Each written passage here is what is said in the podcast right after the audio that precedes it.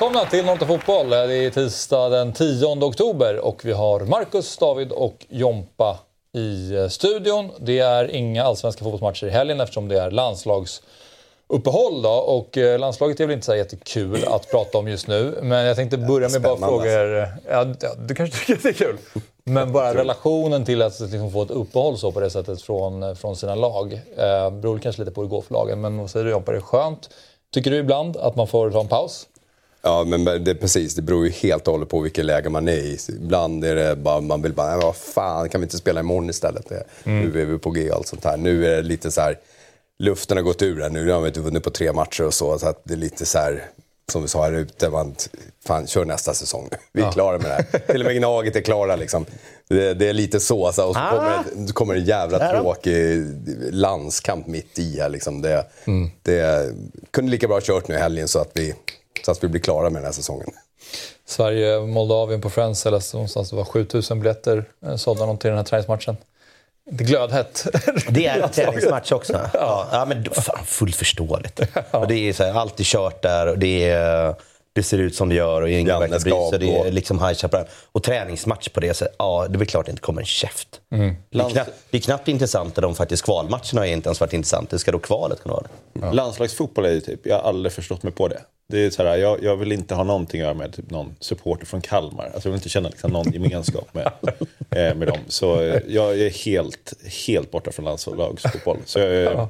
Jag, jag vill att eh, få AIK-spelare spelar och eh, inte skadar sig. Alltså, och eh, bryr mig noll. Ja. ja, men bra. Vi ska inte prata om landslag heller. Men jag tänker för AIKs del, eh, uppehållet nu David, var, kanske kommer lite olägligt. Det känns som att Nej, alltså i, jag sa det för, när jag var med här för några veckor sedan. Alltså, mm nu är nu är liksom, eh, förberedelse för nästa säsong. Eh, man såg på Henning Berg här nu att han spelade, eh, han vägrade typ byta. För liksom, nu skulle folk få lite fys. Mm. Så det känns som att eh, det är många andra som oroar sig att vi ska, ska, skulle eventuellt kunna åka ut. Men nu, eh, det går inte. Eh, nu. Men så jag vill bara dra av den här säsongen så kan vi börja om och snacka 2024 istället. ja.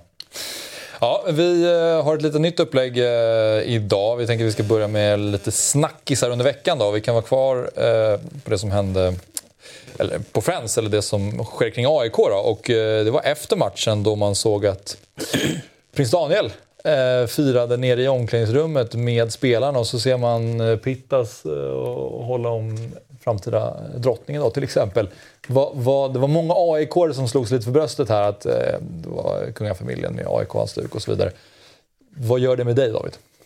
Det här är en kille från Gävle Ockelbo, så tänk på det liksom, så här, och värdera in det. Nu. Och du är djurgårdare? Ja. Nej, han. Eller jaha, han, Nej, jag, jag trodde du var... Jag pratade om det här. Det vill inte ha något med Kalmar-supporter, men vad är Gävle-supporterna? Ja, Lägger du någon det, värdering i det? Det, det är väl helt okej, men ja, är man en del av kungafamiljen så är man. Nej, men det är väl jätteroligt för de som är royalister och tycker det är roligt. Eh, inte så jätteintresserad av det heller, men det är väl det, det blir jätteroligt. Jag tycker Estelle verkar vara supercharmig som hon hade ju målat naglarna svartgula också när eh, vår kung firade 50 år här för några veckor sedan också. Så, så hon verkar vara hängiven och eh, älskar skiten. Så det är, mm. det är toppen. Mm. Så kan inte skada. Nej. När det är liksom stora profiler eller kändissupportrar som följer ens klubb, alltså ni har väl, jag vet inte, har vi ett gäng med Alexander Skarsgård till exempel. Känner du någon form av stolthet då eller vad, gör det någonting med dig? Alltså sådana som Skarsson och Kinnaman och de här alltså, som mm. är verkligen hardcore som har gått sedan de var små så, då är det ju det är lite tungt liksom. Det, då önskar man ju dem, det är kul när de har framgång, och, framgång i sin karriär. De är liksom på riktigt så här. Sen de som kommer för att det går bra för laget eller att det är liksom mer jippo kring det, så här, då är det väl liksom då, då kan man ju ha eller mista kanske. Mm. Eh, men någonstans, alla ska ju börja någonstans. Det är som man säger, den som går första gången på sin match, vi kan ju inte stå och håna den personen heller. Nej. Det, det, det, är ju inte någon viktig grej, men sen blir det ju lite såklart lite prestige här mellan Ni har Veronica Maggio, eller har ni det? Eh, hon har varit på hockey i alla fall. Och någon fotbollsmatch. Det sägs sen är, sen är hårt där, vet jag inte. Eh, Dess grabbar spelar väl i Bayern va? Mycket möjligt. Nej, det kan Hon har varit rätt hemlig på det. Ja. Men ja, eh, ingen aning vad... det är väldigt otydligt supporterskap för Veronica Maggio. Det, det, det känns Ja. som att det bara höftats fram att hon är Djurgårdssupporter. Det finns liksom inga... Ja, det, finns en bild, det finns en bild på henne i halsduk i alla fall på hockeymatch för, för några år Snett sedan. bakifrån så här. Ja, där, eh, där var det tydligt. Ja. Det är publicitet, så det är väl bra liksom att det kan synas och kanske sporra någon annan till att gå. Fan, han går, hon kanske ger något extra. Det är väl toppen annars.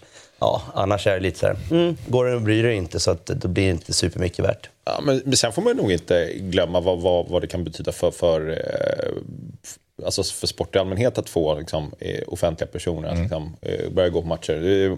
Taylor Swift var ju på, jag följer amerikansk fotboll lite. Kansas City Chiefs. Ja, men exakt. exakt. Så han Travis Kelce som är tight end i, i, Chiefs som hon har blivit ihop med och börjat dejta. Och det har ju blivit så här Taylor Swift-hysteri i NFL då. Och eh, de har ju också haft så här 60% mer tjejer börjat titta på såg matcherna. Alltså det är helt galna siffror. Kanske dyker och upp hans tröja hade liksom, är den överlägset mest sålda tröjan i ligan nu. Bara Okej. på grund av Swifties då, Taylor Swift-fans Ja, det. har köpt hans tröja. Alltså, så det kan ha en enorm impact på, på sport på, på ett sätt som eh, man inte kan göra. Och om man ska ta en liten skala, i, i AIK i- blev ju publiken av massa anledningar. Inte på grund av att vi spelar bra fotboll i alla fall. Men... Eh, För Niklas Strömstedt. Ja, men Sanna Guidetti eh, till exempel har ju liksom eh, otroligt följa, eh, följarskara med, med John. Alltså som skapar liksom en stjärnglans och liksom och fått sina polare gå på matcherna och så vidare. Alltså det, eh, jag säger inte att det är den anledningen att vi ligger i topp utan det är liksom att vi har en otrolig liksom, atmosfär runt omkring. Men jag tror att sådana saker får, kan vi inte eh, förringa Nej. eh, egentligen. För det handlar ju mycket för att kunna värva nya typer av supportrar så är det inte bara liksom oxtokiga eh, supportrar som är där på varje match. Det lockar inte alla. Utan det gäller att ha ett, ett bredare anslag. Men precis, för klubben så är det, ja, men det, det det all PR är bra PR i kanske de sammanhangen. Sen kan det bli väldigt konstigt. Vet, en av de mest bisarra sådana känsloupplevelserna var på början på 90-talet när vi lånade Mauro Tchaikovsky i hockeyn av er. Och de spelade på Gamla Hovet och så var jag upp och sniffade på Allsvenskan och, och eh, sådär. Eller var, var ju till och med Allsvenskan ett tag där. Och han var ju tillsammans med Isabella Scorupco då. Man kommer ut, nu vet du hur det luktar på Hovet, man sitter där, 4000 bärs max liksom. Går ut i pausen, så står Isabella Scorupco och hennes åtta modellkompisar där med sina stora svullna dunjackor. Det var som bisarr kontrast där liksom. Bland alla bajare med varsin plastmugg i handen. Det var, det var lite Två, roligt. Ja, två, det förstår olika, två olika världar som, Ja. som möts där, verkligen. Men de verkade ha kul, så det var... Vi hade ju Robert Wells där ett tag, som vår stora. Just det. Eh, han hade, vi pratade om det faktiskt i helgen. Han hade någon slags konsert där han drog in pengar till AIK. Men sen slutade det jättedåligt för han sålde typ inga biljetter och så skulle han ha alla pengar ändå. Eh, på Råsunda. Det var något Överskottet sånt skulle gå vidare, men det fanns ingen, skugga det över? Robert Wells. Jag, det är inte så här för att snacka illa om honom. Men, men det var något som gick väldigt fel där. I, det, var, det, det. det fanns nog en god avsikt. Men eh, Sen upplevde jag också, alltså, om man kollar på när eh, influensen Hanna Friberg gick på match, på Djurgårdens match på Tele2. Då blev det ju nästan åt andra hållet för att Hon filma ställde upp det här och- med dålig stämning. Och så Ja, gjorde precis. ni- Så här, hon kanske inte gick dit i egenskap av Djurgårdssupporter, mer bara för att hon är nyfiken på hur det funkar en fotbollsmatch. Typ.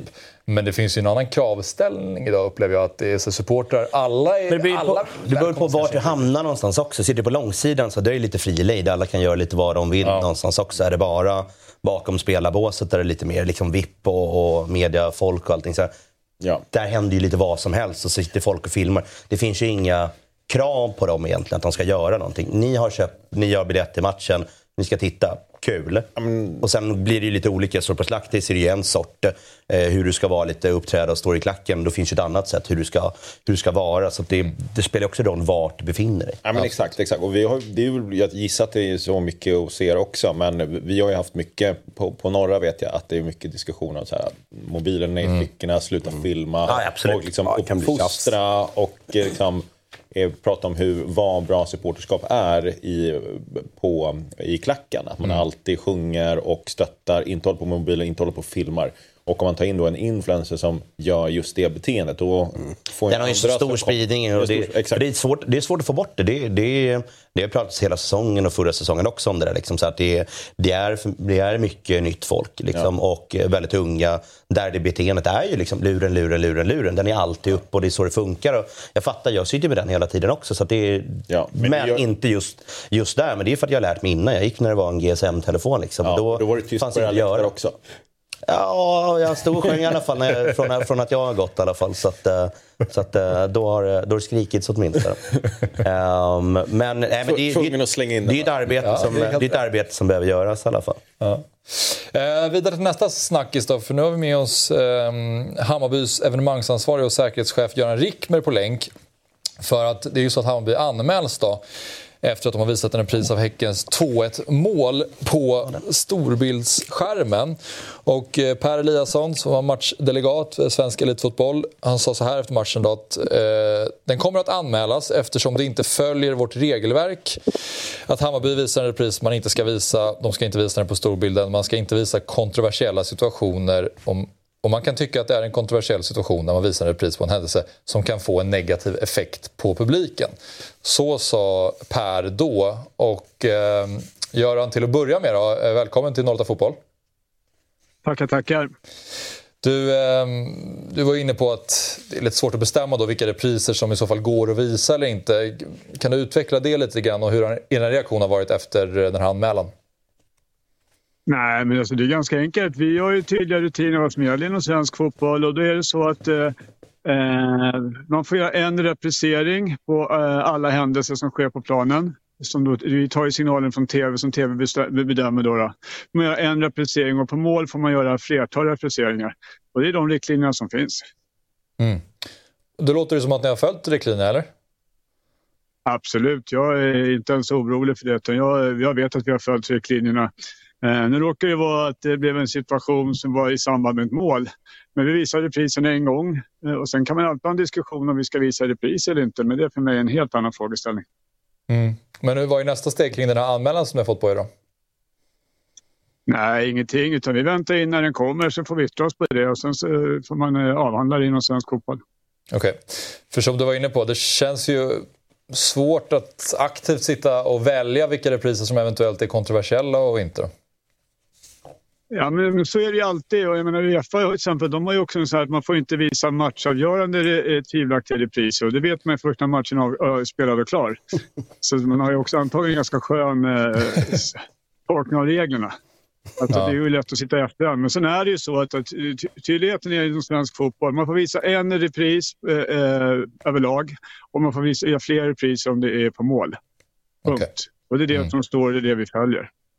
Okej. Okay. Um, och sen eh, avbröts matchen i minut 77 efter att assisterande domaren fått en ölmugg kastad över sig. Uh, upplever du att det skedde på grund av reprisen? För det har nästan varit så att snacket har varit att det äggade igång publiken och sen så började det kastas in grejer. Jag skulle önska att det vore så enkelt. Jag bara kan säga att publiken har ett jätteskönt beteendemönster alla dagar utom när vi visar repris, tillräckliga repriser. Men så är det ju inte. Utan vi, man får inte vara naiv och man ska inte heller liksom försköna eller förvärra för den delen heller. Jag tycker att svensk fotboll överlag är på väg åt rätt, rätt håll. Eh, jag har sagt det tidigare, men tittar man europeisk fotboll och andra sådana eh, så kulturevenemang, oavsett vilken idrott det handlar om, så har man ju utmaningar där ute där det går åt helt fel håll. Och jag tycker att i svensk fotboll, vi hade efter post-covid hade vi eh, ökat antal inkastade föremål och så vidare och det har minskat. Och jag tycker också att språkbruket har blivit bättre och det kan låta väldigt konstigt att säga det eftersom vi har avbrutit en match, eller haft stopp i en match. Men, men jag tror man måste se ett större perspektiv. Och, eh, för mig så är det så här, det är inte klart att domaren, det var väl droppen som gick bägaren rinna över. Jag ska inte tolka han, han har resonerat. Han har ju fattat det beslutet och det får man respekt för. Men jag tror att det är inte bara det. Vi har ganska tålig domarkår så att någon, någon liksom ölplastmugg som flyger in, det är en sak. Utan jag tror att han gjorde en helhetsbedömning under hur det var där på den, bakom AD1 under matchen. Mm. Och hur jobbar ni för att stävja den här typen av eh, händelser och beteende? Nej, men alltså jag, jag Alltså jag jobbar med säkerhetsfrågor va? och om det vore så enkelt att jag bara kunde sätta upp en skylt så står det så att du får inte kasta in ölmuggar på planen och du får inte skrika fula ord till, till, till någon annan människa. Och så där. Om jag trodde på det så skulle hela arenan vara full med skyltar. Men jag vet ju också att det funkar, människan funkar inte så. Jag tror överlag, man kan göra en större fråga, jag tror att supporterkollektivet och, och föreningarna, vi behöver också diskutera hur vi vill ha inom svensk fotboll. Mm. Och, jag, menar, jag, vet, jag hör ganska ofta supportrar säga så men titta ut i Europa då. Eh, det där är ingenting där någon kastar in en plastmugg. Nej, men det finns en massa andra saker ute i Europa som vi inte har inom svensk fotboll. Men vad det gäller ordningsvakter, bevakning och staket och, och, och, restriktioner och så vidare. Och det har vi därför att vi har ju en supporterkultur som faktiskt tar ett ganska stort ansvar. Så för mig handlar det snarare om att vi måste få en diskussion men vad är en accepterad nivå då? Mm. Därför att det är egentligen det som alla vet ju att det är förbjudet och alla fattar att det, att det inte är så smart. Jag tror inte att de här människorna går runt och kastar liksom, kanske öl på afterworken på kontoret eller var de jobbar någonstans. Och så där, det mm. skriker en massa fula ord till sina arbetskamrater. Det tror inte jag att de gör det till kollegor. Det här är ett beteende som finns, åtminstone från mitt perspektiv, när vi spelar fotboll. Och då får man diskussioner, men tycker vi att det är accepterat då? Och var går gränsen för när det här händer? Men det är nästa som jag också kan reta mig på. Det är ju så att Visst, den liraren som kastar den här ölmuggen, han ska nog få stå till svars för det, vilket han kommer få göra. Men det är inte så att hans där äh, random förför sig att han ska vaska en öl över linjedomaren. Utan det har ju liksom byggts upp en ganska oskön miljö under ganska lång tid. Där så ganska många människor runt omkring och deltar i den här processen och skapar den här miljön. Men sen när väl ölen kommer inflygande då blir alla jätteupprörda och tycker att han är skitkorkad. Men jag hävdar ju att, att det är vi som kollektiv som skapar de här miljöerna också lite grann. Mm. Och då får man väl kanske ta ett eget ansvar runt det. Så det enda lösningen jag har just nu det är att tycker att man ska fortsätta på den linje man tagit innan. Men det funnits avarter tidigare inom fotbollen som vi har tagit bort tillsammans med de som går på fotboll. Och det har ju inte att göra med att, vi, att jag har gjort ett jävla bra arbete eller att liksom polisen har varit förträfflig. Det har att göra med att supporterkollektivet har bestämt vad som man tycker är accepterat. Mm. Och hur jobbar ni liksom för att få igång den här diskussionen så att den blir mer aktiv än vad jag upplever att du kanske inte tycker att den är? Nej, men vi har ju återkommande, vi är medlemsstyrda, så vi har ju återkommande möten med våra medlemmar i olika former. Vi har årsmöten och medlemsmöten och vi har evenemangsforum och, och vi har supportermöten och vi lyfter på alla möjliga kanaler. Och, och, vi gjorde det förra rundan precis efter covid och då blev det mycket, mycket bättre. Och, menar, någonstans måste man också inse att det sker också en ganska stor förändring av publikbilden har ju skett också efter det tillströmmar ganska mycket folk på majoriteten av arenor runt om i Sverige. För det här är inte unikt på Hammarby. Och jag tror att man måste ha en evig dialog om det och ta upp det på nytt. Och det kommer komma nya generationer, det kommer komma nya människor. Och då får man väl ta upp diskussionen igen och reminda folk lite grann. Att så, tänka till innan man gör tokigheterna. Mm. Ja, all right. Eh, Göran, eh, stort tack för att du var med i 08 Fotboll. Det var så lite så. Ha bra. Hej. Ja, till att börja med, vi satt ju här och pratade innan så här, hur, är det nu? Visar man repriser på, på arenor och man blir själv så här, kom, jag kommer inte ihåg om jag brukar kolla upp på, på jumbotronen eller inte. Det är ju hur snabbt in på de kommer. Liksom. Man har ja. vänt sig om och står och kramas med en massa människor och sen kollar tillbaka. Då kanske den har varit förbi dem. Mm. Eh, men jag, ja, men jag vet att jag sa flera gånger så här, det behöver inte vara just någon avgörande offside-situation eller sånt, men någon situation man vill se efteråt så bara står man och väntar och väntar. Nej, vi fick inte se den heller. Man känner så många gånger att sämsta platsen om jag verkligen vill uppleva en match inside, det är att vara på plats. Mm. För då, ser, då har jag bara min syn här. Det är så jag har känt många gånger. Eh, men ja, tydligen så det blir intressant att se när de edgar regelverket här nu att de har lämnat in en anmälan som är helt obefogad. Men, men offside visar man inte va? I, alltid? I, eller inte Det är väl sån tveksamma ja. liksom, så vad är det, vad är det inte? Vi, vi så den räknas väl in i den. Ja, men det var ju derbyt där mot, mot eh, er där eh, Modesto kom loss där mm. och gjorde... Ja, bollen gick in. Ja, bollen gick in ja. Mm. Eh, som inte var offside mm. eh, egentligen. Och eh, då visar man ju inte reprisen. Nej. till exempel. Mm. Nej, då så kommer jag ihåg att folk satt med telefonen och ja. tog upp Discovery-sändningen. Ja, man får väl, då får man ju antingen välja. Liksom, så att, alltså, hålla på och värdera dem mitt i stunden, jävligt svårt för alla också. Det kommer ju alltid slinka igenom en och då kommer de kunna då, ja ah, men vi ska anmäla för ni visar den. Så, hur fan ska vi kunna tolka vad som är liksom så här, mm. precis på gränsen och vad som kan göra och inte? Ska vi Ja, nu känner vi lite, ja, stämningen är dålig, inga repriser oavsett vad det är. Men ett inkast, ja men det kan ju leda, leda till ett anfall här. Mm. Så det är så svårt vad man ska plocka in till också. Ja. Och Europaspelet har jag nog märkt att det var mycket, mycket färre. För då tyckte jag att det bara var tiden som gick på jumbon. Okay. Du hade inte direkt, eh, jag tror inte att det visades när du spelade matcherna heller. Förra säsongen och den här säsongen också.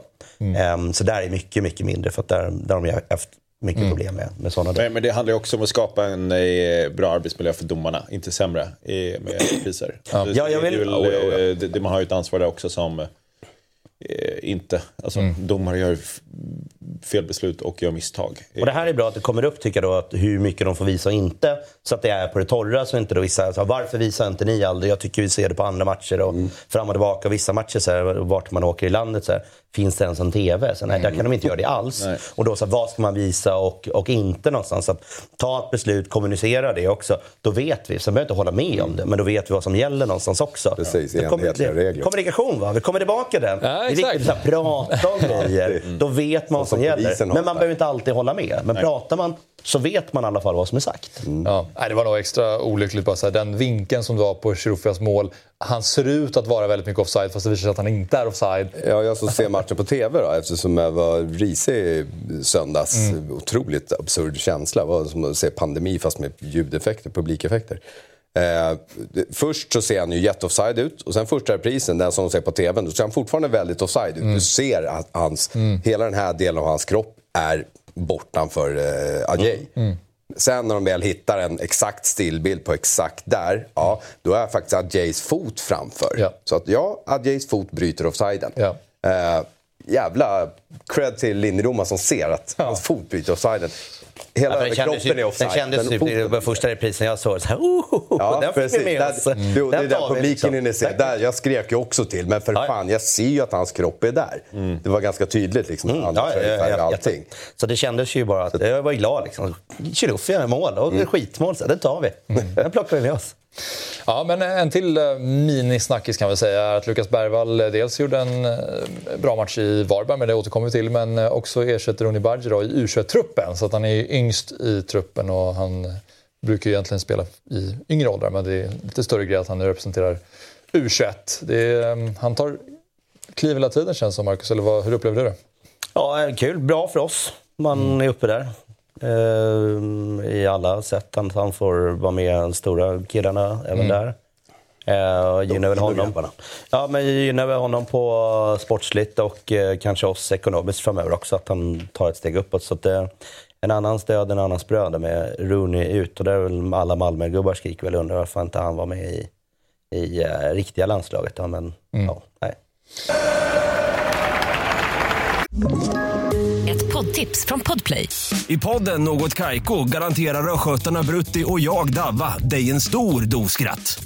Där följer jag pladask för köttätandet igen. Man är lite som en jävla vampyr. Man har fått lite blodsmak och då måste man ha mer. Udda spaningar, fängslande anekdoter och en och annan arg rant. Jag måste ha mitt kaffe på morgonen för annars är jag ingen trevlig människa. Då är du ingen trevlig människa, punkt. Något Kaiko, hör du på Podplay. Därför är Ja, så är det. Men då kan vi gå in på Djurgården. Då. Vi har plockat fram tre punkter från matchen. Och, ähm... ja, vad står det? Mörkt, kallt, blåsigt. ja, men det står först Marcus mot perfect season och med det menar vi att du äh, går mot att se samtliga Djurgårdens matcher på plats då i år. Mm. Och det är ju starkt jobbat. Ja, ner i två tuffa bortamatcher kvar i BP och i Kalmar. så jag ska kunna mäkta med det förhoppningsvis. Så att, ja, men det jobbar jag på.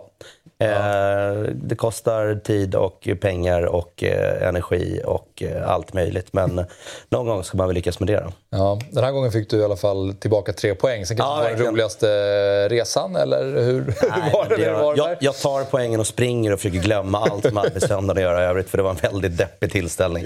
Har ni, ni varit borta i år? Vad Hur har ni varit borta i år? Mm, överlag? Ja. Jag tycker lite svagt. Det är ganska skapligt, men Kanske lite svagare än uh, något tidigare år.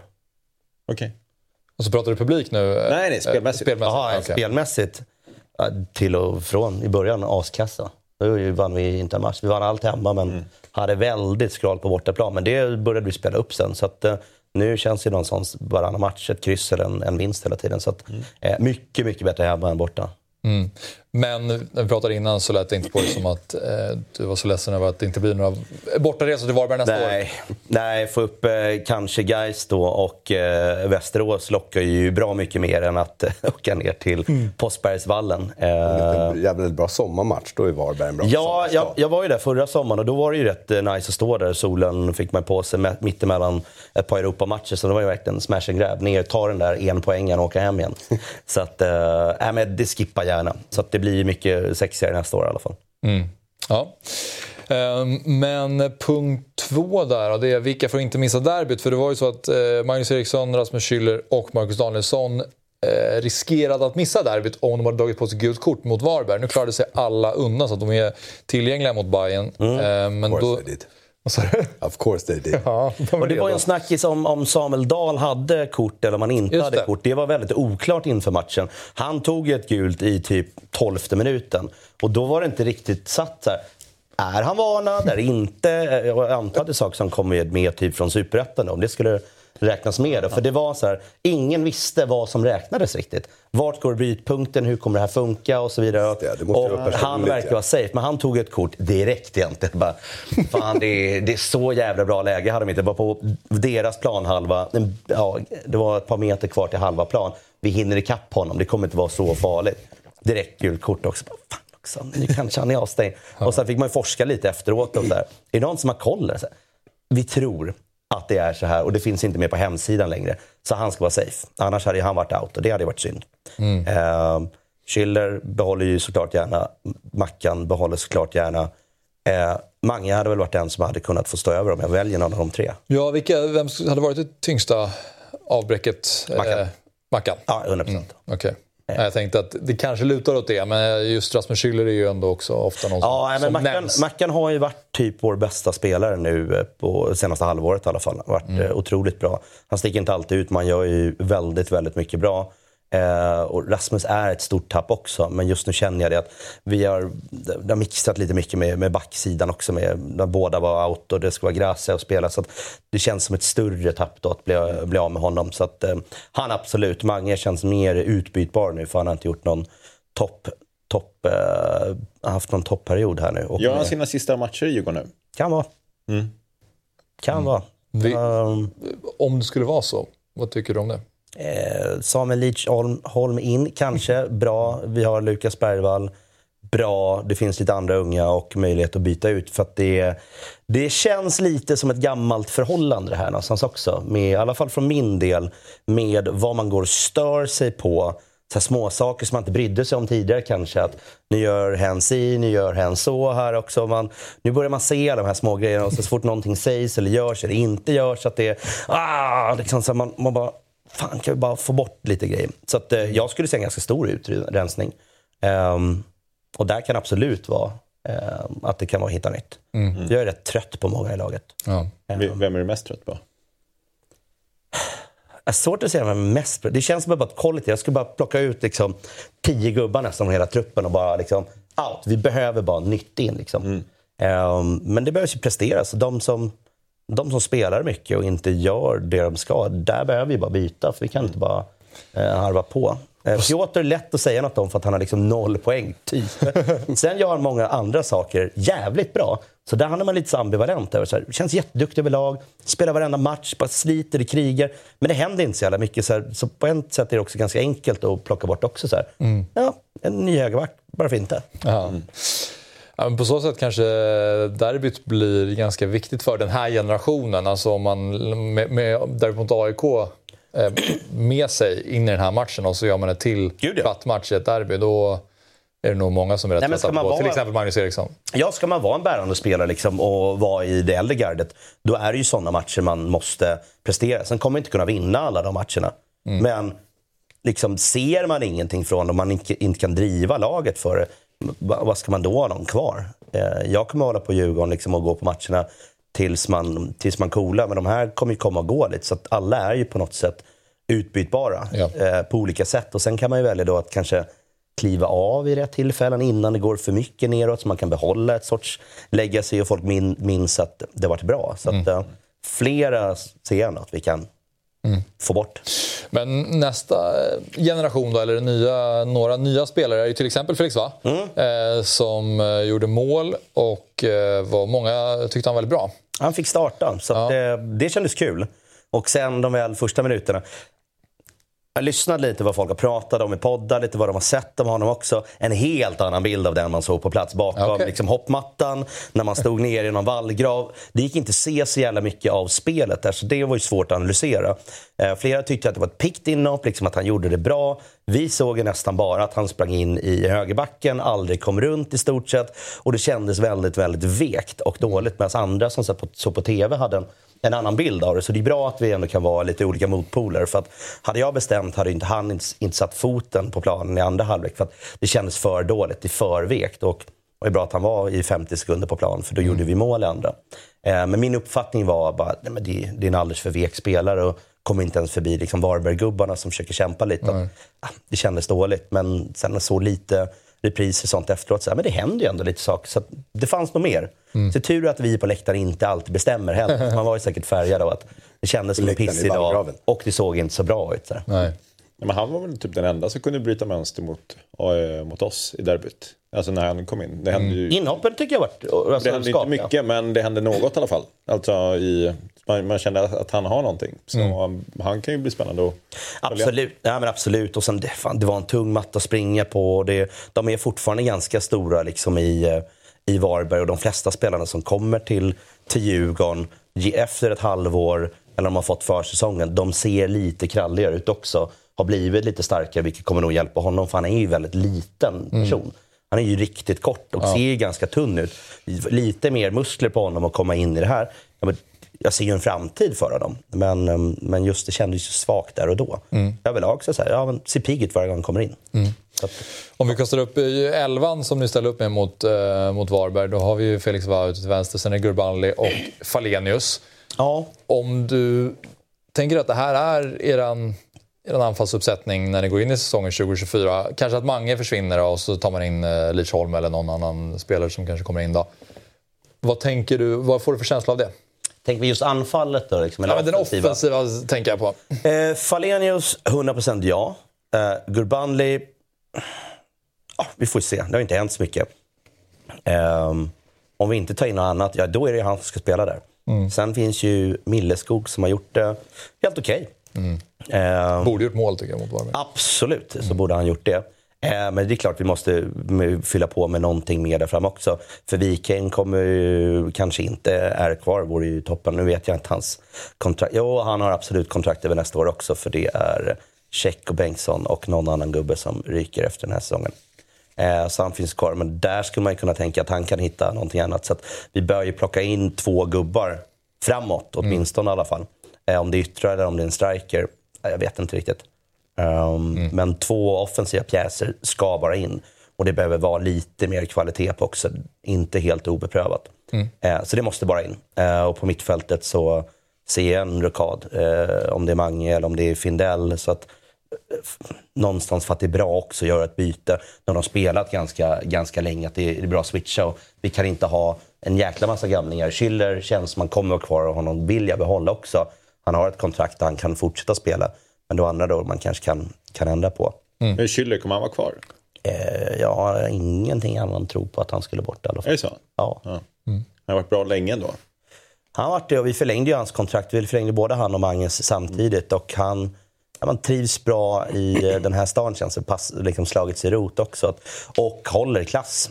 Mm. Så det är ju den som ändå gör det han ska. Det ser inte snyggt ut varje gång. Han tar några onödiga gula kort, men han gör det jävligt bra. Han hjälper de andra att växa. Så att han spelar där och hjälper Lukas och Samuel eventuellt, eller någon annan. Mm. Absolut. Sen kanske vi ska ha en ny mittback. Eller inte bara kanske, vi behöver det. Une känns utcheckad och jag ser gärna en högerback in också. För vi behöver poäng. Mm. Kan inte springa runt och göra 0 plus 1 på två säsonger. Mm. Det är för dåligt. Jag vill ändå säga, jag tycker att det är konstigt att den här startelvan ligger ändå i toppen av allsvenskan. Det mm. är en ganska svag, svagt lag. Mm. Det är, jag tror jag sa det för två veckor sedan också, att mm. allsvenskan är dålig. Just mm. det, här, det, här, det, här, är ett lag som inte ska spela i toppen av allsvenskan. Mm. Det, det ser man Det är ingen som hotar, det? det är ingen som hotar Nej, det- under heller. liksom. nej, det är dåliga lag. Vi är ju best of the rest någonstans Ja, ja, just men nu. exakt. För det var, ju, det var ju så utformat så här. Det är tre lag där uppe. Så här. Det går inte att komma ikapp. Alla får ju slåss om fjärdeplatsen. Mm. Och eh, det det är vi, har lyckats, lyckats slå resten. Liksom, Mm. Nej, men- liksom det är men verkligen. Men så känns det så här, att vi är bara fyra poäng efter Häcken också. Så här. Varför har de tappat så mycket? Varför är vi ens så nära de lagen också? Så det var ju en omgång som var bra för oss egentligen. Ja, det var ju det. Elfsborg stack iväg. Roligare att de vinner än att Malmö vinner. Och Vi kunde ta ikapp lite på Häcken. Att det finns en minimal chans att de skulle fucka upp. Eh, massa så här, ja, då finns det ju en chans ändå. Så att, eh, toppen. Toppen omgång. Jag är glad fast jag var helt likgiltig efter den var också så här, man bara, vad är det här för jävla säsong? Samma, jag håller ju med er. Blåsa av den här skiten bara. Vi kan stoppa. Det kommer ju typ sluta så här också. Liksom. Why not? Då är alla nöjda och glada någonstans att vi bara kan gå vidare. Ja. Ja, Bayern är ju också så lite mellanläge, Jompa. Det blev kryss mot Häcken då efter att ni ledde med 2-0 faktiskt. Men um, sett till målchanser så kanske det var mer logiskt att det blev delad poäng i alla fall. Ja, Dovin gör väl kanske tre superräddningar. Och...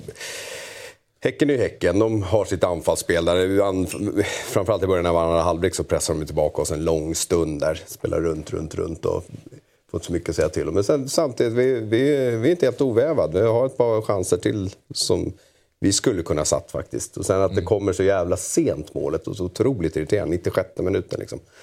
Ehm, och det kändes som att det var passivt försvarsspel. Men tittar man sen på repriserna så är det alltså Ryggars inlägg touchar ju på en Hammarbyare. Då är Pinjas på väg framåt. Så när han ska vända om, då har Sonko redan tagit emot bollen. Kan lägga upp den och placera den i det bortre.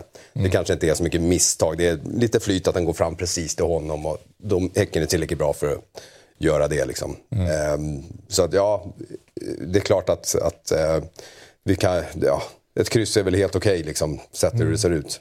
Strand var bänkad. De ville ha honom till derbyt. Ja, precis. Det var en av anledningarna. Han, står ju på tre gula, eller fem gula då. Okej. Så att han, det var den risken. Plus att då eh, Mackan Karlsson och linjalen har ju varit riktigt bra. Du behöver inte... Han kan inte kallas linjalen. Ja, men, säg det där på svenska då. Det är ju dubbel. LJJ. Ja, det är Ginares. Linjalen. Eh, nej, men de har ju varit tillräckligt bra på sistone. Liksom, så att, och så var ju Hammar avstängd. Eh, var det mer? Vi, vi saknade ju Rabi. Så det Ja, var han är- lite sådana rotationer där. Lite mer offensiv kanske, för både Mackan och Linjalen går ju väldigt högt upp. De är ju mer på offensiv planhalva än, än bakåt. Även mot Häcken. Det är ju det är sådana där små detaljer som värmde det här spelet. En trebackslinje, hyfsat samspelta, men det, är fortfarande precis samma sak som jag har sagt nu ganska länge. Att det är lite, lite för mycket handbroms i. Vi, det Ja. stannar upp, det går lite för sakta. Det, vi... ehm, när vi går till anfall, då ibland är det fart och finess och det är variationer. Denali kör väl en av sina bättre matcher tycker jag. Han har också tre av. Till mål med typ baksida och rygg. Ja. Irabi hade ju den nicken som kändes som att Ja, han just ska... det. Men han siktade ju ändå med bak och skallade in den på något Ja. sätt. Här var det ju bara, hur, hur nickar man typ? Och så vände han ju sig bara om och, och Ja, stötte ja, in. precis. Och det Men är ju han- bättre ibland också. Ibland ska du bara liksom mota in den. Nick kan ju dra dit annars. Ja. Brösta in den. Ibland är det bättre också. Och där ser man vilken tavla det är Abrahamsson, för han är ju på väg upp där. Så att han går ju upp och ska ju bara liksom möta Han har några sådana till och från så. också. Ja, det är konstigt. Så han Han, verkar känns som också han var det. stabilare för några år sedan. Då var Ja, han, han gör ju några tabbar varje, varje år. Det, är ju- det händer ju hela tiden. Han Och sen är- spikar han igen i tio matcher rakt. Rak, Nej, men liksom, exakt. och sen, men, eh, nej, men det, det kändes ju som en bjudning. Liksom, så här, hur, hur kan han släppa den förbi så enkelt? Och så gör killen mål med ryggen på sig. Ja, ja, okej då. Ja, den var tacksam att ta emot kan jag säga. Ja. Ny säsong av Robinson på TV4 Play. Hetta, storm, hunger. Det har hela tiden varit en kamp. Nu är det blod och tårar. Fan händer just nu. Det. är Detta är inte okej. Robinson 2024, nu fucking kör vi! Streama söndag på TV4 Play. Ett poddtips från Podplay. I fallen jag aldrig glömmer djupdyker Hasse Aro i arbetet bakom några av Sveriges mest uppseendeväckande brottsutredningar. Går vi in med hemlig telefonavlyssning och, och då upplever vi att vi får en total förändring av hans beteende. Vad är det som händer nu? Vem är det som läcker? Och så säger han att jag är kriminell, jag har varit kriminell i hela mitt liv men att mörda ett barn, där går min gräns. Nya säsongen av Fallen jag aldrig glömmer på Podplay. Men eh, våra tre Bayern-punkter. Vi har eh, en som handlar om Nahir Besara. Att hans eh, säsong går lite under radarn. Alltså, hela Bayern var ju lite kalla i våras och Besara mm. kom inte till sin rätt. Men han är uppe i nästan 20 poäng om man pratar mål och assist, om inte mer. Eh, och eh, det är ju bra siffror. Ja, men det är det. Precis. Fortsatt. Eh, verkligen. Och det är ju just att han syns ju inte lika mycket som förut, men han gör ju verkligen jobbet där. Och det var lite intressant, för att när vi körde Bajenpodden 500 så var han och Henry gäst. Då kom vi in på det, att hur liksom, en liten tillbakablick på säsongen. Då säger ju Nahidi att det här liksom, det var, vi tappade jättebra spelare. Det tog tid att komma in med ungdomarna. Han försökte ta sitt jobb som kapten och gör det bra. Han, han snackar jättemycket på träningar och grejer. Pratar personligen med dem och allting och så. Han, han sa att det, det stämde inte riktigt. Han sa det, han beskrev det på något bra sätt, att hur det inte stämde. Han sa det var först med var det Twente-matchen, tror jag. Någonstans där omkring som han sa eh, att det var först då jag accepterade att vi, sättet vi spelade på, tror jag han sa. Okay. Då först. Och efter det har det ju stämt mycket bättre. Mm. Det var först då han verkligen kände sig bekväm med det här och kände, kände både för sig och laget, att nu har vi hittat in i det här lite grann. Några har hittat sina på, liksom så. Mm. Och det, det var, var väldigt intressant att höra, för det stämmer ju. Sen dess så har ju, innan dess, det är en jäkla skillnad på hur det ser ut liksom. Mm. Återigen, vi var jättenära att lugga Twente och sen har vi var formstarkast fram till tre matcher sen och sådär. Så att, eh, han, ja. det, det, funkar för honom och det där är så jävla skönt att höra då som kapten. Och han då under vägen har jobbat för att hitta in tillbaka, få in de andra i laget, hitta vårt spelsätt. Vi skruvade ju på det liksom inför den här säsongen för att vi tappade de spelare vi gjorde. Och sen skruvade vi på det i samband med Twente och så. Och därefter så har det stämt. Det, eh, det känns ju skitbra. Ja, i synnerhet det är liksom er kapten, det är den bästa mm. spelare. Att få igång honom har, har ju uppenbarligen varit en ganska stor nyckel i ert spel. Ja, men verkligen. Är så är det. Del Fast han inte syns så mycket då. Liksom. Nej, men han gör det. Han gör jobbet. Han är, det är, väl, skitviktig. De yngre som får skina lite också. Ja, det är också precis. Bra ledarskap att låta de andra få ta plats. Mm, exakt. Det är... det är dit han vill hitta också. Liksom. Och har verkligen jobbat mm. för det. Eh, och nu, det är mycket som stämmer stämmer i alla fall jävligt mycket bättre än i våras. Mm. Gör det. Mm. Sen eh, så har vi skrivit ner Bayerns misslyckade Norge-spår här. Att eh, man, Mikkelsen är fortfarande, vi väntar fortfarande på att det ska hända någonting där. Och så ja. vi Sander Svensson och eh, Berisha också i att eh, de här värvningarna från Norge har inte riktigt flugit. Vem är det här? Ja, det är Sander Svensson. Han försvann ju för tre och två år sedan. Han var med under Billborn. Sen satte ja, Billborn honom. Han, gjorde ju, han kom på sommaren, gjorde åtta mål på hösten och man bara wow, vilken jävla kille. Sen tyckte Billborn att han skulle spela på en annan position och han bara dog fullständigt. Ja, ja, ja. Eh, och där är det, där, jag är mer besviken på Billborn, för så bra som han var på hösten där, mm. den positionen han gjorde sina mål från, det var ju där han skulle spela tyckte man. Jag vet inte varför vi flyttade på honom och så fick han liksom bara dö ut. Eh, mm. Det kändes jättekonstigt eh, i efterhand. Men, ähm... Ganska jobbigt utseende han har. Han, ja. Det var nog skönt att ni blev av med honom. Ja, men det, oh. ja, men det skägg brukade han inte. Han såg, ut, han, såg, han såg nästan lika ung ut som Mikkelsen i början. Han kunde han inte hade skägget. ännu blondare hår än det Ja, ja precis. Väldigt, han stack och ut ganska lika kort som Mikkelsen nästan också. Så. Ja, precis. En game. Glad Stor fast vältränad. Men eh, Joppa, vi har pratat en del om August Mikkelsen. Vi behöver prata jättemycket mer om honom. Men det är ju fortfarande det här med att man, man väntar på att se den här superspelaren från Norge. Mm, absolut. Det är många Bayern som fortfarande är besvikna. Jag tyckte ändå här, här, nu fick han starta. Och nu såg du, det finns ett antal moment där i där det funkar, när han får komma där i mitten. Sen är han ju liksom, han, måste han gå in i en riktig närkamp, då, då syns det att han är 1,50 liksom. Mm. Eh, då, då ser han så jävla klen ut. Men får han hålla lite avstånd, får han ta emot bollen i fart, då får han liksom... Jag menar, det är han som slår fram bollen till Nahir som sen leder till hörnan som blir mål. Då, eh, jag tycker det syns där, men självklart så förväntar jag mig ännu mycket mer. Men jag tror det kommer komma nästa år. Mm. Det, han, ja, du håller hoppen, han halkar lite mindre i alla fall. Det är fortfarande några. Men han måste ha bytt några dobbar alltså. Nu halkar han inte som, som eh, derbyt mot AIK till exempel. Vissa har ändå gett upp på honom, men du, du har liksom... Du, ja, vad fan. Jag säger det. Ja, nej, nej, inte ännu. Inte ännu. Mm. Ja, det finns mycket mer. Jag, jag, jag, jag lyser med ficklampa på, på allt som verkligen finns något att se. Eh, men som jag sa här sist, att skulle vi nu släppa honom jag menar, det säger Billborn på den här podden också. Bayern fick honom till ett jävla reapris. Så han har ju koll på, lite mer koll på mm. Norge. Att vi fick honom för det priset, det var många i Norge som bara va? Släpper någon så billigt där? Han anses vara en jättetalang. Om vi inte lyckas utveckla honom De har inte lyckats få honom att stråla som han kan göra, som alla förväntar sig att han kan göra. Ja men det kommer bli. Han går till Danmark eller någonting och så boom så vinner han skytteligan om två liksom. Och då blir jag förbannad. Då har ju Bayern misslyckats. Mm. Det måste du ju säga liksom. För då är det ju Martins fel.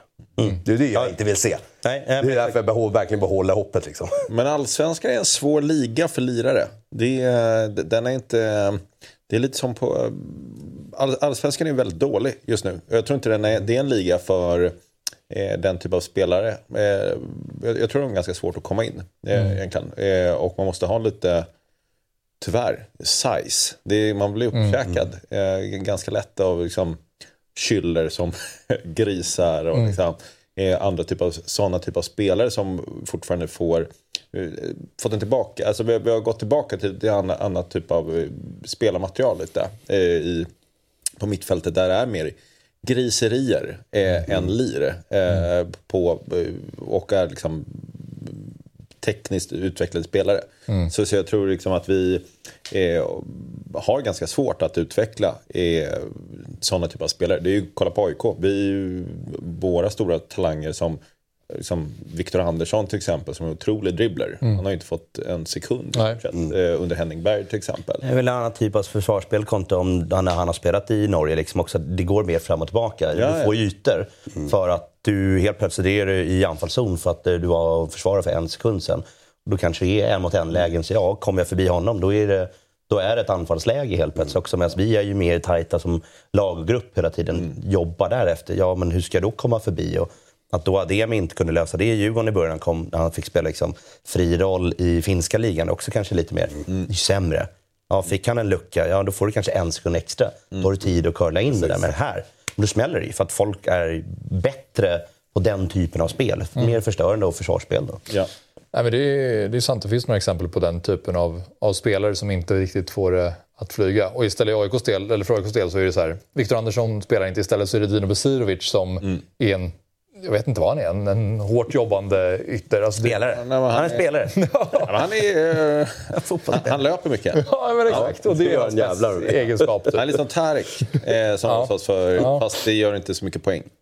Nej, precis. Det är faktiskt ja, men det är en någorlunda hyfsad jämförelse. Mm. Men eh, sista Bayern-punkten, det är eh, alla fick spela mot Häcken. Och med Till och med Steve? Ja, ja exakt. Shit, han lever.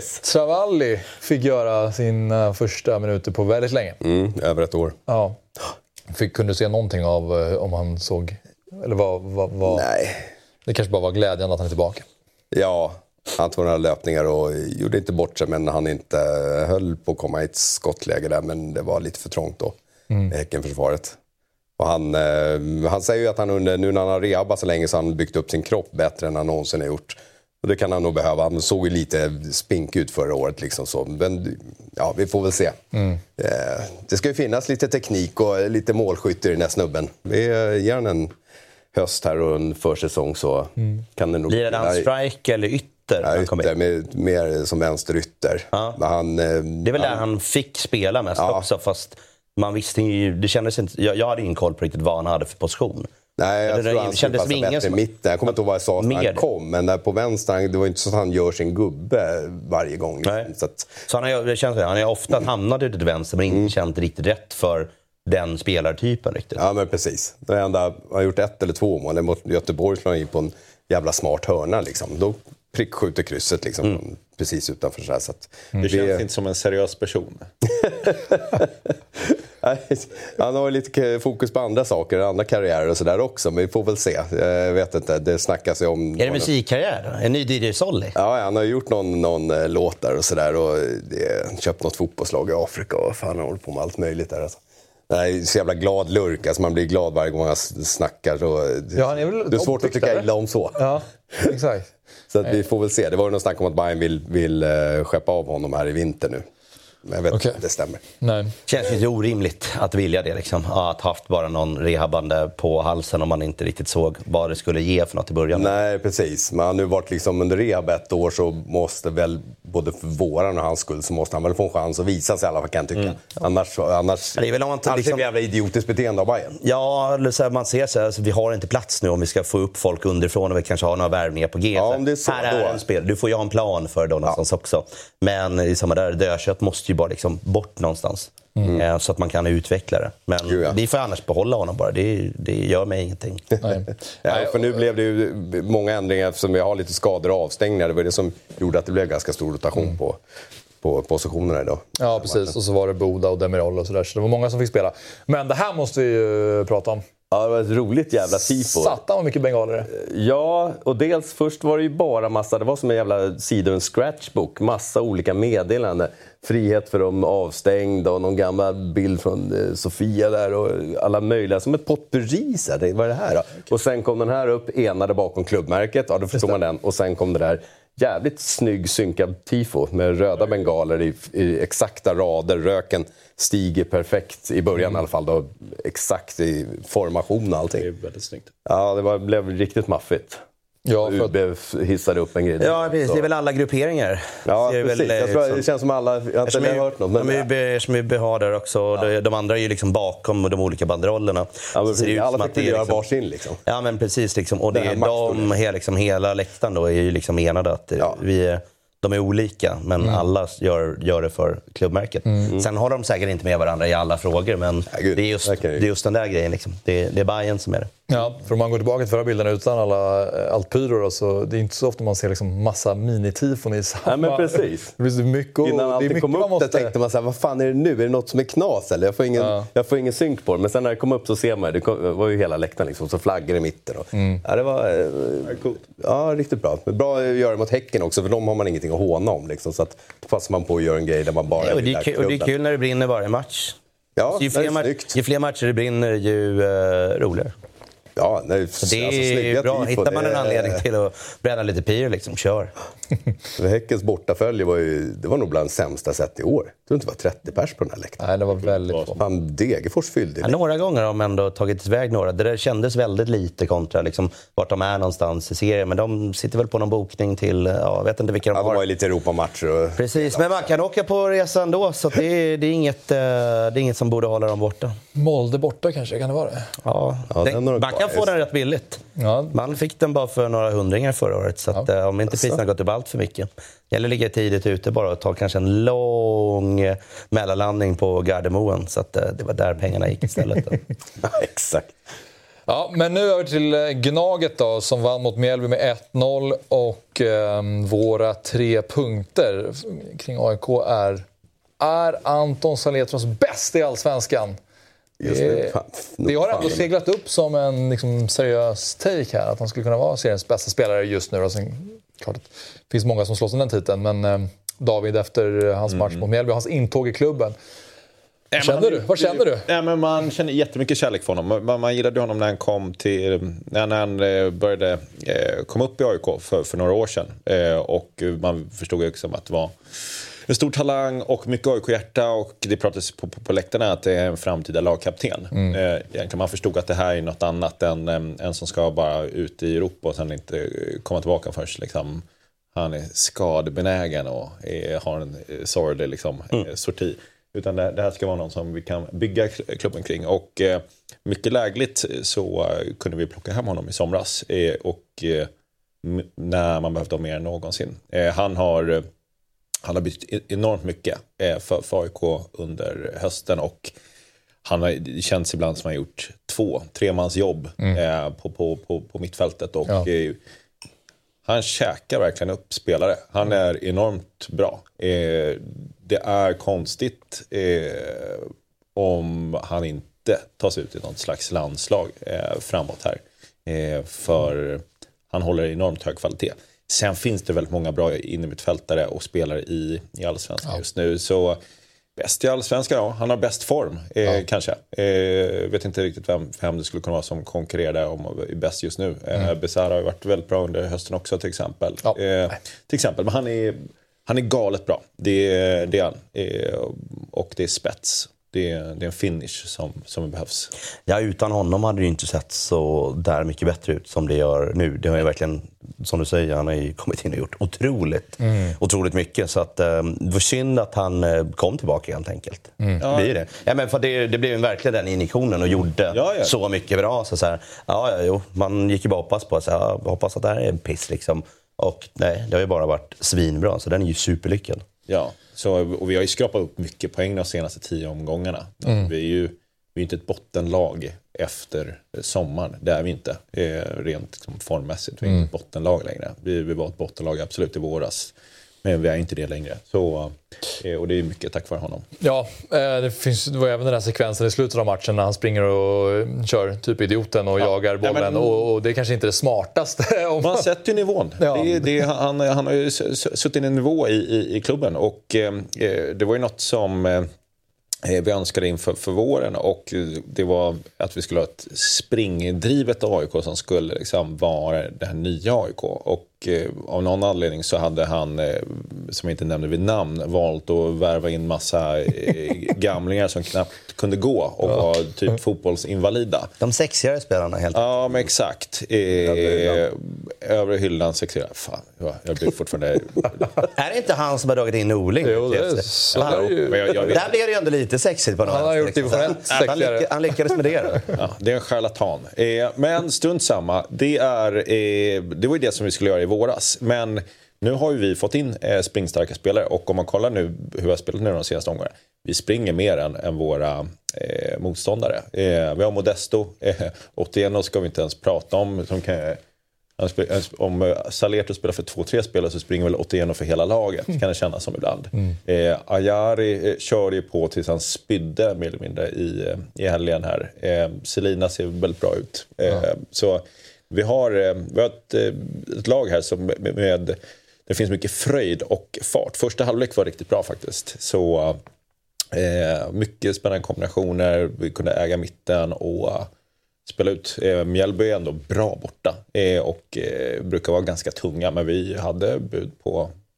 ja, två, tre mål till första halvlek. Andra mm. halvlek var inte eh, någon höjdare direkt. Men Nej första halvlek tar vi med oss. Ja, och det är ju det som är vår andra punkt där. Gamla tråkiga AIK tillbaka. Nu är det låst och bommat igen på Friends. Det är fyra raka nollor och mm. det är kanske inte de här um, jätteroliga segrarna att se kanske, men uh, de vinner matcherna. Jag håller det... inte riktigt med. Eh, vi, vi, vi har ju... AIK har alltid haft en idé av eh, en stark defensiv i det som bygger framgång. Mm. Eh, och jag tror det är viktigt för oss att alltid ha. Vi kommer aldrig vara...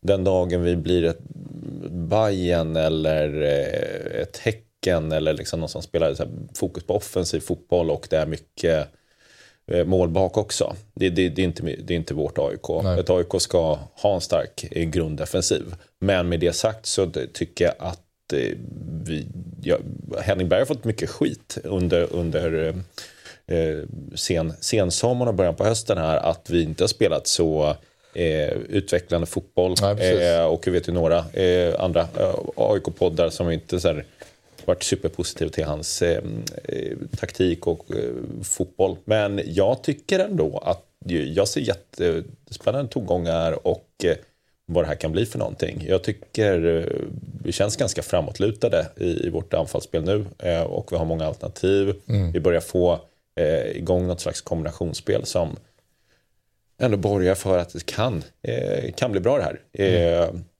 Så vi får se. Ja. Ja, då, ja, men det, det är ju bra, eller så här, roligt att ha en annan, ett annat perspektiv på det. För mm. det som jag upplever har varit en diskussion är ju att det är så här, men nu härligt att vi vinner igen, men nu är de här tråkiga 1-0-segrarna igen. Och så är vi tillbaka där det var för två år sedan.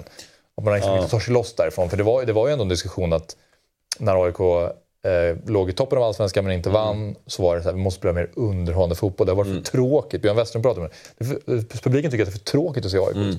mm. Och, men, det, ja, men det var ju när vi hade Billborn och ni också var så där det var ju det alla aik mm. såg. Ja. Och så... Men jag kanske tycker det är underhållande bara för att vi vinner igen. Så man har ju glömt bort det, det, hur det, är att vinna. Det, är så det är också. Men när de inte vann tillräckligt och så spelar både vi och Djurgården ja. så roligt och där, gjorde mycket där blir det en extra är, är man bäst bara, vinner, vinner, vinner, är ja, ja, topp tre-position.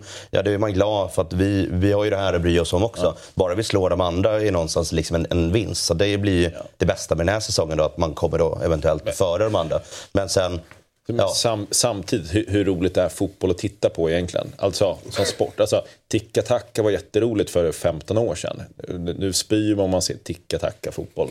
Alltså, det, är så här, det vill ju folk bort ifrån också. Så här, fotboll i sig är ingen rolig sport att titta på. Alltså det ska ju vara att det är någon som kan, Martin Mutumba som gör som man inte får göra i fotboll. Det är roligt.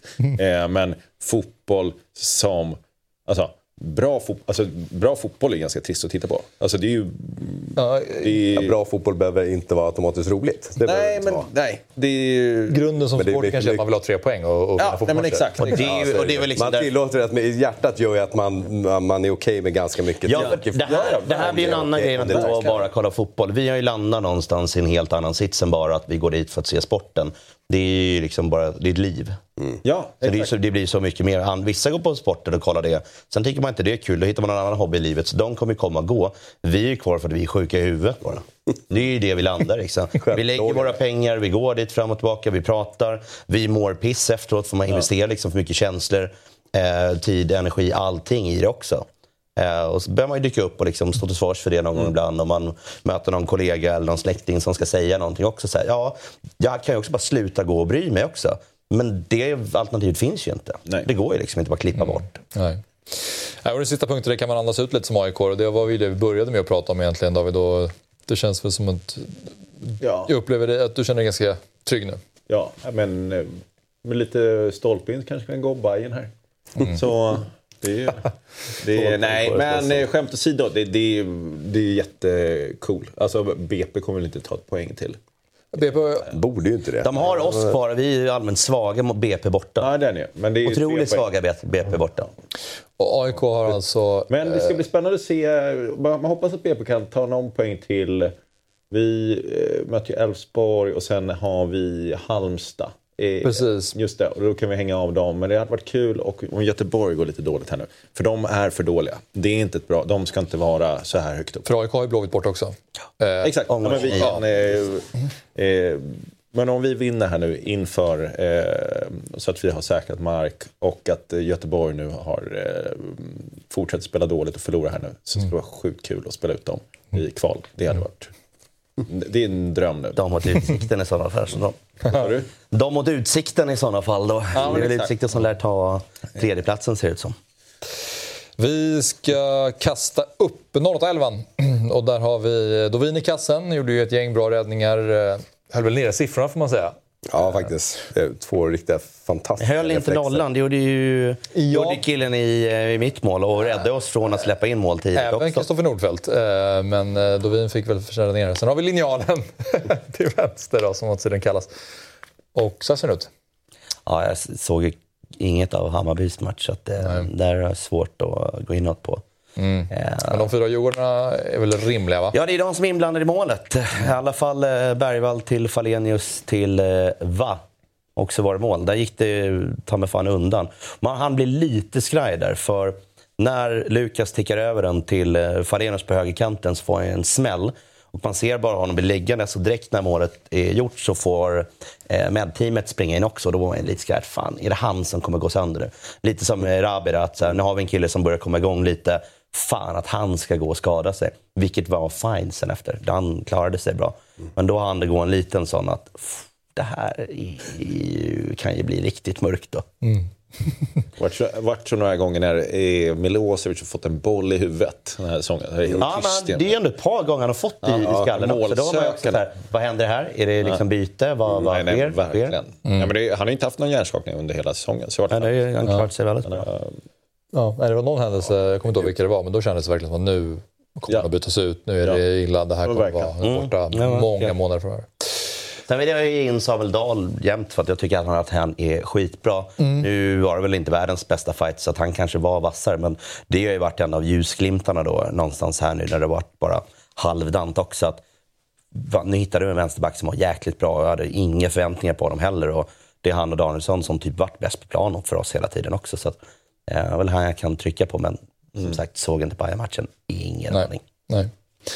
Var Tideman han petade Tykosen eller? Nej, eh, avstängd var... Tykosen var avstängd. Eller nej, var skadad. Tykosen var avstängd, Haliti skadad. Tror jag. Haliti skadad, mm. Tykosen äh, avstängd. Just det. Mm. Så fick han göra sin första match. Ja, eh, han gjorde ju toppen ju. Mm. Så man förstod ju varför man har plockat in den här eh, Tideman då. Eh, han såg eh, väldigt stabil ut. Ja. Eh, nästan tråkigt stabil ut. Eh, väldigt bra. Eh, och passningssäker, trygg. Inga konstigheter egentligen.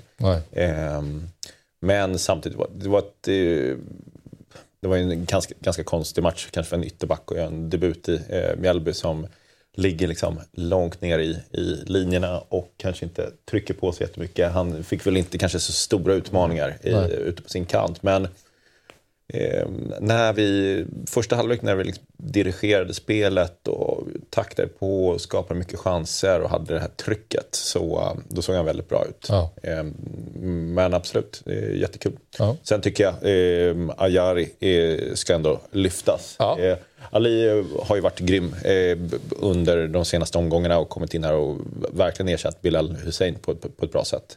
Men sen har vi eh, Ayari som fick starta i, i, i helgen också som gjorde det väldigt bra. Ja. Det, där ser man att han har något extra. Det är, han kommer bli riktigt bra i nästa säsong. Ja, men det får man ju faktiskt säga angående Ali som du säger. Det har jag inte ens tänkt på. Men att Bilal har ju varit en så bärande spelare i AIK under ganska många år ändå, får man säga. Och det har ju varit ganska tyst om att så här, tomrummet efter Bilal Hussein. Men det är väl inte, en del, ja, precis, en del Abdi Akin Ali, men framförallt också såklart att Anton har. Och Bilal lirade ju ändå i... Ja, hur många matcher var han borta? Innan det...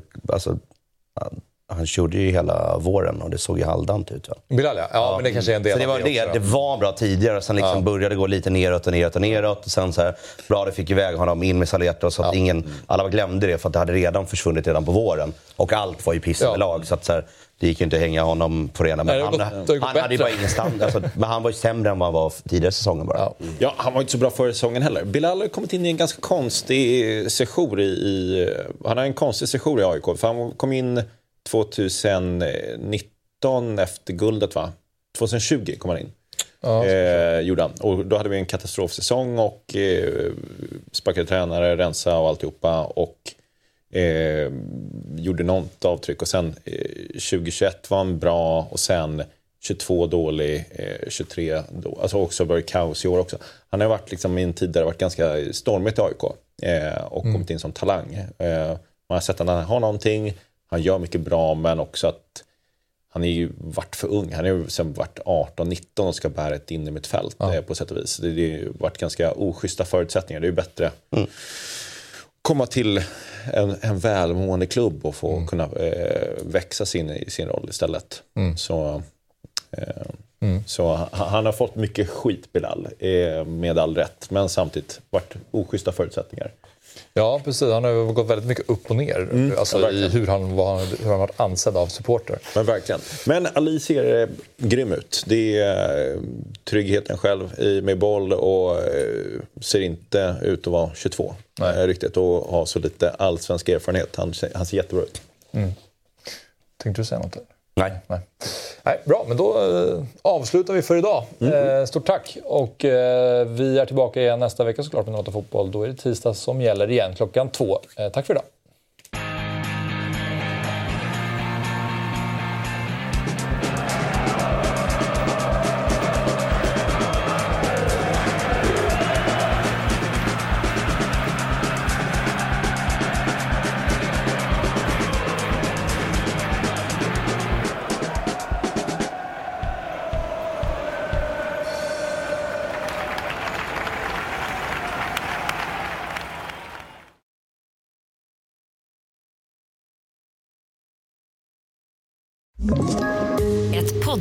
Från Podplay.